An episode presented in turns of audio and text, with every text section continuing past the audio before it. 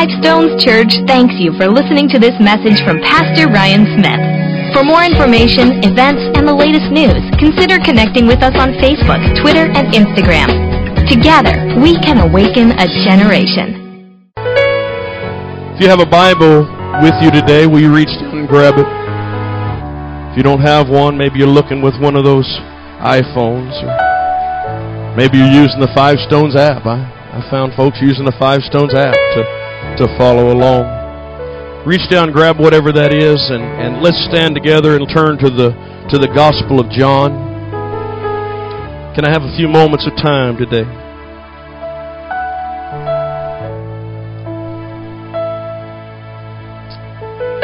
John's Gospel, the 18th chapter. John's Gospel, the 18th chapter. We'll read this and, and, and ask God's blessing on the Word, and then uh, keep your scriptures open, keep the Word open. I'm going to go to another reference point in just a moment.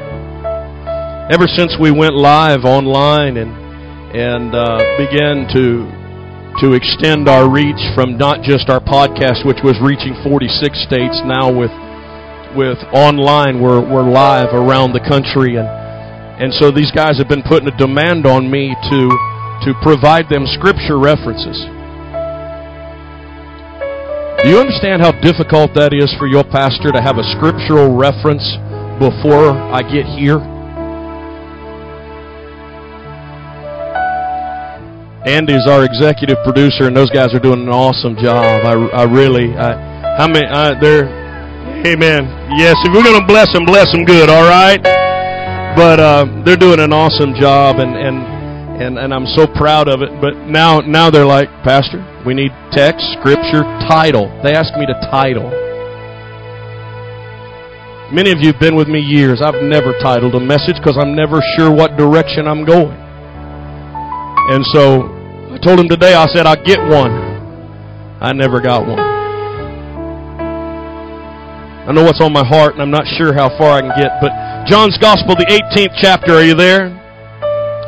This is a dramatic narrative from John's writing. In fact, uh, this instant occurs in all four Gospels Matthew, Mark, Luke, and John. I'm going to read John's because John happens to name the offender.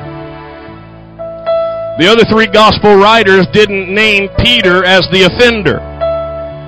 Now, unfortunately, what John shared wasn't the total picture of the story because he left out the healing in it. But John's Gospel, the 18th chapter, verse 10.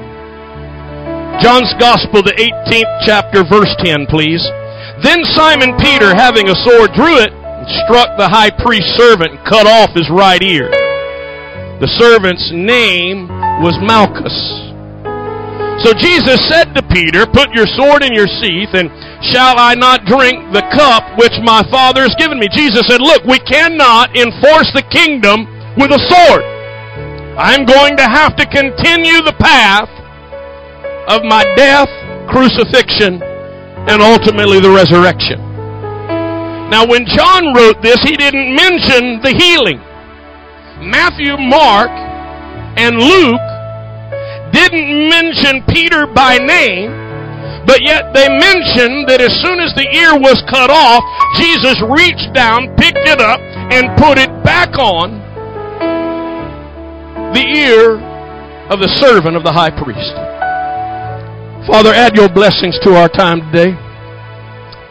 Take the next few moments of our time and open our ears to hear and our spirits to receive. May we be open and pliable to what you're about to deposit into our spirit. May we walk out of this house saying, truly, we've been in your presence. We've received a revelatory word, a word that'll help us continue to walk out our faith. And may your blessings be upon your servant. Lord, I invoke all blessings upon my life today. I need you, Lord, to speak as only you can. And I yield my life to you as a vessel that you might use it over the next few moments. And I give you the glory in advance for what you're about to establish and accomplish in this house in Jesus' name. Amen. Can somebody give God some praise before they're seated? Amen. God bless you. You can be seated in His presence today. How many know Peter is often talked about? And many times we talk about Peter because obviously he was quite outspoken, brash, bold. You know, when you think of Peter, you think about him getting out of the boat and walking on water. You think about him being the one that denies the Lord. We, we have all these reference points for Peter, and many times Peter was quite impulsive. Nobody in the building's impulsive, I know, but Peter was quite Im, uh, a boastful, impulsive man. And I think when you look at John 18, obviously this is a, a tragic, traumatic event because what's going on is, is Jesus is about ready to be betrayed. He's being betrayed. It's, it's, it's just about time for him to be brought before the council for a crime he did not commit in order that he might pay a price for sin that he did not commit either. And so when you look at the, the dramatic events of what's going on during this time period, you, you can look at this response of Peter and how many would say that, that obviously is how Peter reacts. He feels threatened. He feels like now they've come to take the Lord and, and carry him away for judgment and he responds and, and Jesus somewhat rebukes him and says, listen, the kingdom can't be defended with a sword, and that's still true today. You can't preach the kingdom with a, with a, with a sword. You can't preach the kingdom or prevail with a sword. You have to still use the resurrection of Christ. But when you look at this story, I, I think sometimes we forget how close Peter was to the Lord. Because if you take a little bit of time, and I'm going to go historical for a moment before I drop some things into your spirit, but when you look at Peter's life, you've got to go back because he was an entrepreneur. He had a fishing business. He was a man who had established his own way, his own career. He had established a way to, to profit. He had his own business and when the Lord came and was introduced to Peter, he was introduced and, and, and there was such an exchange that for whatever reason that was, Peter followed the Lord from that day forward. We, we're blessed with a lot of business owners in this room. How many of you would, in one encounter, one meeting with the Master, be willing to walk away from your industry, the thing that you had vested in, the thing you had sweat over, the thing you'd given birth to, the thing that you had believed God to bless, to prosper you. How, how many of you would be willing to walk away not sure what the future held, but you would walk away from the very thing that you put your time and your money and your effort into. So before you get too critical on Peter, you got to understand he put everything in it. Before you judge him too, too harshly for, for drawing a sword in that moment, you have to understand he had walked away from everything that he had put his trust in to follow the Lord, who he had followed for the last three years. And during that three year period of time, he wasn't just an intern. In fact, Peter was in the inner circle of the disciples. Peter James, and John. When Jesus shows his divinity and he's transfigured, who does he show his divinity to? Peter, James, and John. Who's with him in the inner circle right here when he's going into the garden as he's, as he's dealing with the pending trauma of crucifixion? Who's there with him? Peter, James, and John. See, Peter was on the inner circle. It was Peter, James, and John who went into Jairus' room where his daughter lay dead and he witnessed Jesus resurrecting Jairus' daughter. Peter wasn't just a follower at distance. He was one who was close to not only the divinity of Christ, but he was also close to the humanity of Christ. And yet so many times what do we think of when we think about Peter? We think about his denial which is in this chapter in just a few verses. But I, I, I found something so interesting with Peter that I, I felt like I needed to share. Many would judge Peter for what he hit. You say, well, he cut off the ear of the servant of the high priest. Yeah, but that isn't what he was aiming for. Are you in this building? We can judge him for what we saw that he hit. Because the scripture says all four references of the gospels make reference to the ear being severed. How do you sever an ear off? Unless you're aiming for something else. See, we judge Peter for what he was aiming for. Jesus is judging him for what he was, what he was, no, wait a minute, let me back up. We, we blame Jesus, or we blame Peter for what he hit, not what he was aiming for. Jesus was dealing with what he was aiming for, not what he hit. Give me a minute, I'll work that out for you. Because see, what we see is the effect of what he missed. Because how many know Peter was not aiming for an ear? If I pull out a sword and I begin to wield it, I'm not trying to hit this area here. In fact, the very fact that I hit this means I was aiming for something else. Am I right? Have you ever thought about the people that judge you? No different than what they judge Peter. Have you ever thought about the people that judge you? They judge you on what you did. You ought to be thankful they don't judge you for what you were trying to do.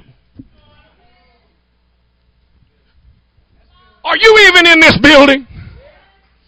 Because a lot of what we got caught for was not what we were trying to do. Y'all not even in this building. Because see, there's some of us in here that we know what we were trying to do was a whole lot worse than what we got caught for.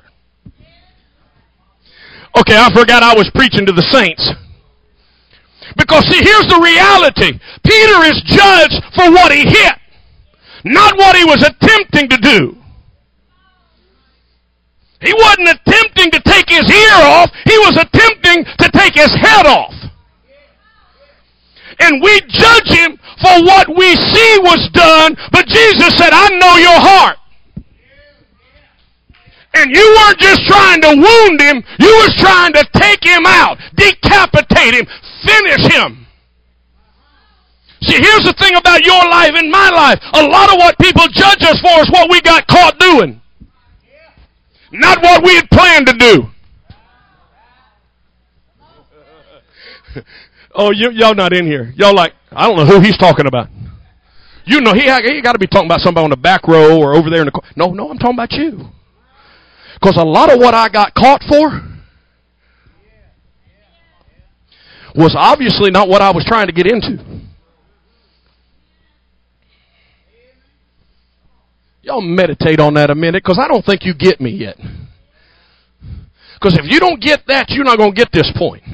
Because when I look at Peter, Peter's being judged for severing the ear, and Jesus says, I understand that's what you hit, but that's not what you aim for. And Jesus knows what we aim for, regardless of what the world sees we hit. See, he knows my heart. He knows my intentions. He knows me. I know you can judge me on my behavior, but see, Jesus sees beyond what I hit, and he looks at what I was aiming for. Hello, somebody. Now, now here's a beautiful picture because what happens is, and, and John doesn't record it. I don't understand John's problem with not recording the healing. Mark does. Matthew does. Luke does. For whatever reason, John doesn't record the healing. But if you read the other Gospels, the Bible says that Jesus reaches down, picks up the ear, and puts it back on.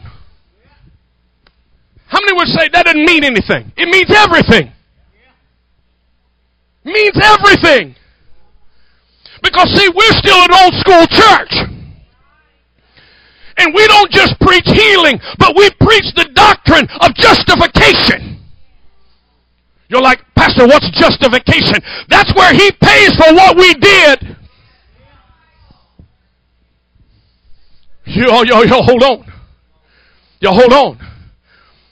Jesus judges Peter's heart. But that doesn't deny him from fixing what Peter did. Because what Peter did was an offense. What Peter did was a criminal act. What Peter did was subject to prison. What Peter did was subject to judgment. What Jesus said is, I'll justify it because I'm not only going to judge what you were aiming to do and what you did, I'm going to take the evidence and put it back so they can't charge you. No, no, no, no, no, no. You not, you not got this. You not got. You're too quiet if you got that. Because here's the thing: was Peter guilty of a crime? Absolutely. Right then, he's guilty.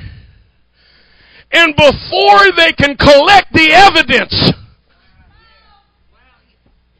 before they can collect the evidence and charge Peter with the crime, Jesus says there is no evidence. Why?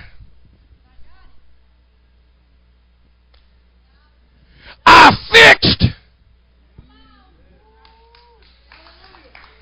The only people that are quiet are the perfect people. The rest of us who've had the rest of us who've had Jesus fix some stuff that we should have been charged for. We can't. Oh my God, help me in this house. See, if you're quiet, that's because you're perfect. Those of us who were just clapping and thinking about dancing, are those of us that know the power of justification that, yeah, we had a bad aim. Yes, we had a bad intention, but He fixed it for me.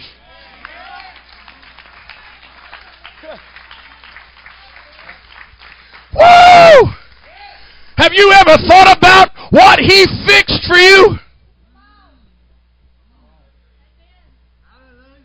That'd make me run the building right there.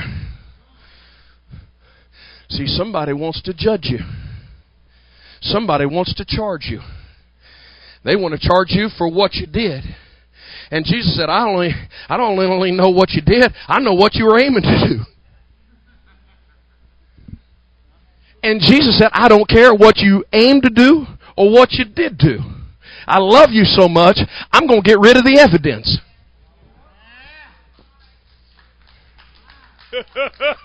See, you don't obviously you ain't been in church enough to understand justification. Because justification is where he takes care of the penalty of sin. Justification is where I understand it wasn't my merit or my good works or my ability to go to church faithfully that got me out of the penalty of sin. It was where Jesus stepped in, took what I did and what I aimed to do, and he put it back so there was no evidence, so no one can charge me, accuse me, or bring me to penalty because he's my justifier. Woo. Man, that'd make me shout if I was I don't know. I, I guess it make me shout. Woo. You judged me for what I was going to, what I did. You should have seen what I was aiming for. And yet, even at all that, there's no evidence that I ever done anything wrong. Why? Because Jesus can fix what you aim for and even what you did. That's why I still get excited to preach the gospel. Because I know there's some folk coming to this house that absolutely have severed some stuff. And Jesus can put the put everything back in a place to where everybody goes, I don't know, there was no crime. How many know that was a dramatic event when that boy's ear fell off? Can you imagine the boy that lost ear? I'm not saying he cried like a girl, but I'm pretty confident. he went, Wow! And how many know if you cut it off, it fell to the ground? Jesus ain't got time for antiseptic. He ain't got time for clean work. See, you trying to make Jesus work in a clean, sterile environment. See, you don't understand. He can work in your dirt. Oh my God. He can work right where the mess is. Since when have we made Jesus a sterile Jesus? Make him work in a sterile environment. He'll work right where your stuff fell off. He'll work right in the middle of the dirt. He'll work right in the midst of the enemy. Because he's surrounded by his enemy. And Jesus goes, I don't know anything. He went, he put it back on to where it looked like it never came off. Why is that so important? Because, see, the plan that Jesus had for Peter when Peter left his business didn't change because of his behavior. Are you in this building? The way Jesus saw Peter, regardless of his brashness, regardless of his, his impulsiveness, regardless of his failure, Jesus didn't change his mind. I wish you'd stop living like Jesus changed his mind about you. I wish you'd stop living like he changed his mind because once he got his eyes on you, he set in motion for a, for you a plan and a purpose and an intention that is undeniable. And yeah, you've had some bad aim. And you've done some things that you're guilty of. But I'm telling you right now, He is your justifier because His future for you is greater than your present failures. Somebody get a hold of that right there. That'll set you free. You say, well, I don't understand it because right after this event, Peter turns around within just a couple verses and denies the Lord. How can you be justified and still deny? Because if you look at Scripture, the Bible says that, that right after this event, in the 15th verse, Simon Peter followed Jesus as they're taking him away, and so did the other disciple. And the disciple was known to the high priest, and he went with Jesus into the courtyard of the high priest. But Peter, verse 16, but Peter stood at the door outside. And by verse 17, you see what happened? The servant girl who kept the door said to, people, said to Peter, You are not also one of this man's disciples, are you? Peter go, you mistaken. I'm not one of his disciples. Do y'all follow me? Was Peter just justified from a penalty of a crime that he had committed as Jesus erased the evidence and within just a few moments after that, he has a colossal failure?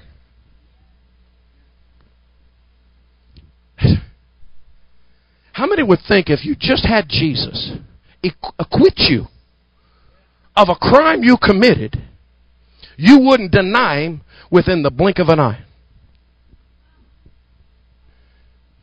But yet, isn't that the same struggle you and I have? Because we know Him as our justifier. We know that He justified, paid the penalty of all of our sin, but yet we feel the pressure of living in a world that, that calls us out and says to us, Are you one of his disciples? Sometimes it's hard to remember what he fixed when somebody's calling you out. Sometimes it's hard to remember what he fixed in you when people are calling you out. Now, had Jesus not prophesied that this is exactly what would transpire? Hello, somebody. Did Jesus not prophesy that Peter would deny the Lord three times? Right here, based on that prophetic word, three times he's confronted by this little servant girl, and three times he fades in fear. And he denies the Lord. Go to the 20, 21st chapter with me, real quickly. I'm not going to hold you long because I know it's, it's tough in this room. But I'm not going to, I'm not going to succumb to, to the temperature of the room in order to hurry.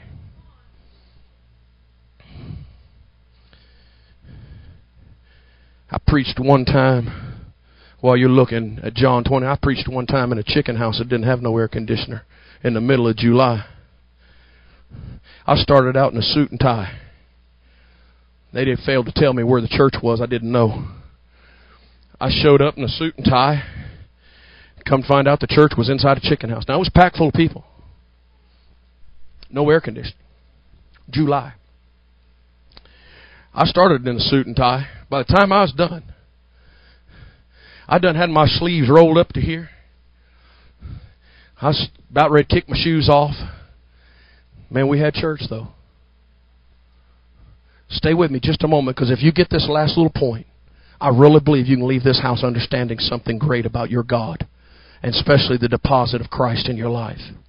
If you didn't get the justification part, you ought to be happy. I mean, that's, that's enough right there to send you to the house. Oh, that was a that's enough right there to get you going.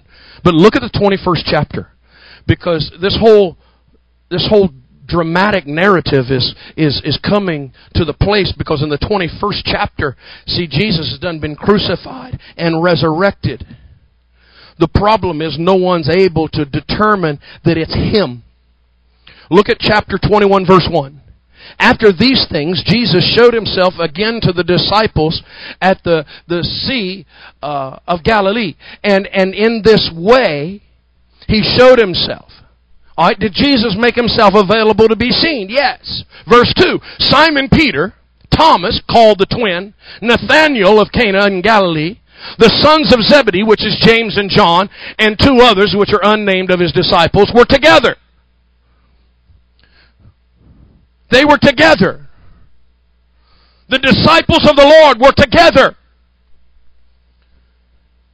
Jesus shows himself to them and they still cannot perceive for whatever reason that he is the Lord.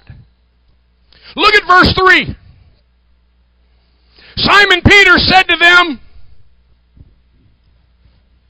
I'm going fishing.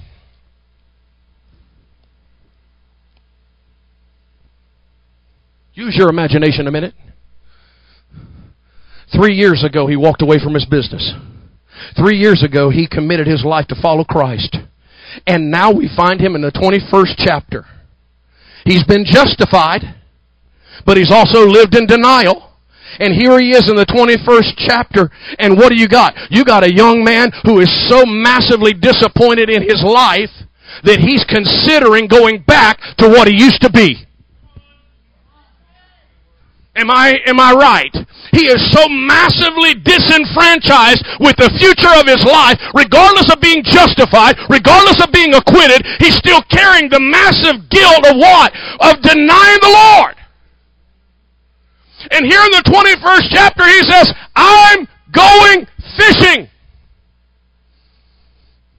There's a Greek word, hupago, that, that, that is translated out of that, and it, and it means to retire. That's interesting to me. I, I don't know. I've had a few days where I wanted to retire. I've tried to retire. Justified, denied, and want to quit. Listen, listen, listen. They said to him, who said to them? The rest of the disciples. They said to him, We're going with you also. They went out immediately, got into a boat that they, and, and, and at night they caught nothing which means they were intending to fish. I don't believe they were going for a leisure, enjoyable fishing trip. I believe they were going back trying to catch for profitability. But when the morning had come, Jesus stood on the shore. Yet the disciples did not know that it was Jesus. You ever wanted to go back to what you used to be?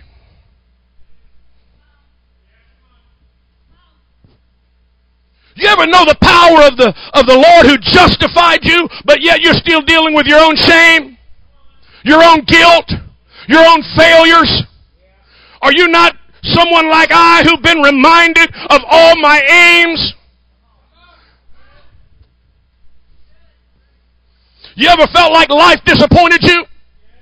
You ever felt like the Lord had a plan for you, but for some reason, the three years that you were with Him, it seemed to be making sense, but now life's out of order? You signed up to serve Him. You went to church. You paid your tithe. You're going to do your best, and it worked for a while, and now it seems like hell broke loose on your doorstep. You ever felt disqualified?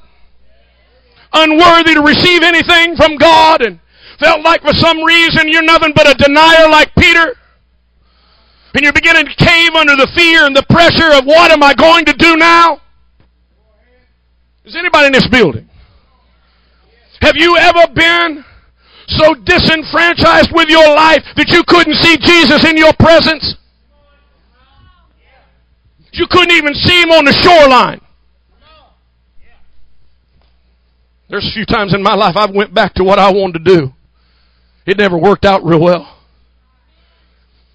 Because here's what you need to understand, and I'm going to tell you this right now, because if you're contemplating going back to where you came from, there's no anointing on you to go back to what you.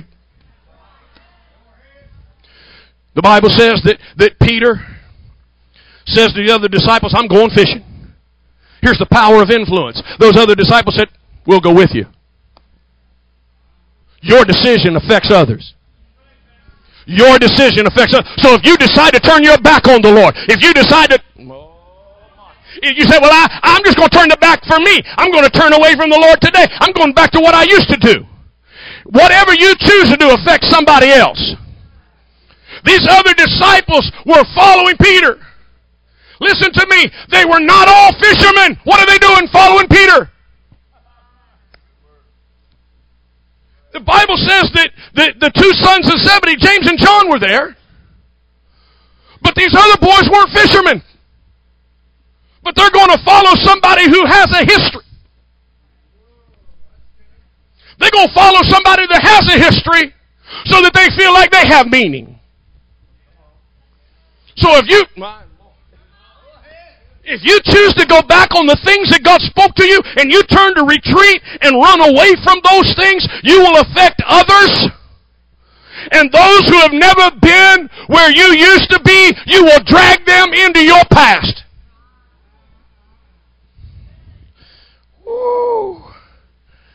My, my, my. The Bible says the disciples didn't even know that it was Jesus. One translation says that they were about a hundred yards away from the shoreline and they couldn't determine or detect that it was Jesus. Let me read this and I'm going to tie it up. We're going to be done, okay? Verse 5. Then Jesus said to them, Children, have you any food? They answered him, No. Then he said to them, Cast the net on the right side of the boat and you'll find some. Listen, if he's close enough to talk to you, he's close enough to see. On, am I Captain Obvious this morning? If, if, if you can hear his voice, the Bible says, he says, drop your net down on the right side. You know Jesus knew they hadn't caught nothing. I believe he planned for them to have that season of catching nothing so that they'd understand that what you go back to doesn't guarantee the same profitability. Because once you've been called out of a thing, to think you can go back to a thing and it be profitable for you, you don't understand his call. All right, here we go. Here we go. The Bible says Jesus said to them, Look, drop your net on the right hand side. So they cast it. And when they did so, they were not able to draw it in because of the multitude of fish. Did he not do that one other time for them? Had he not done this already? He'd done this before. Obviously, the, the, the massive catch of fish. Verse 7. Then the disciple whom Jesus loved, who's that? John, said to Peter, It's the Lord. John goes, Peter, it's the Lord.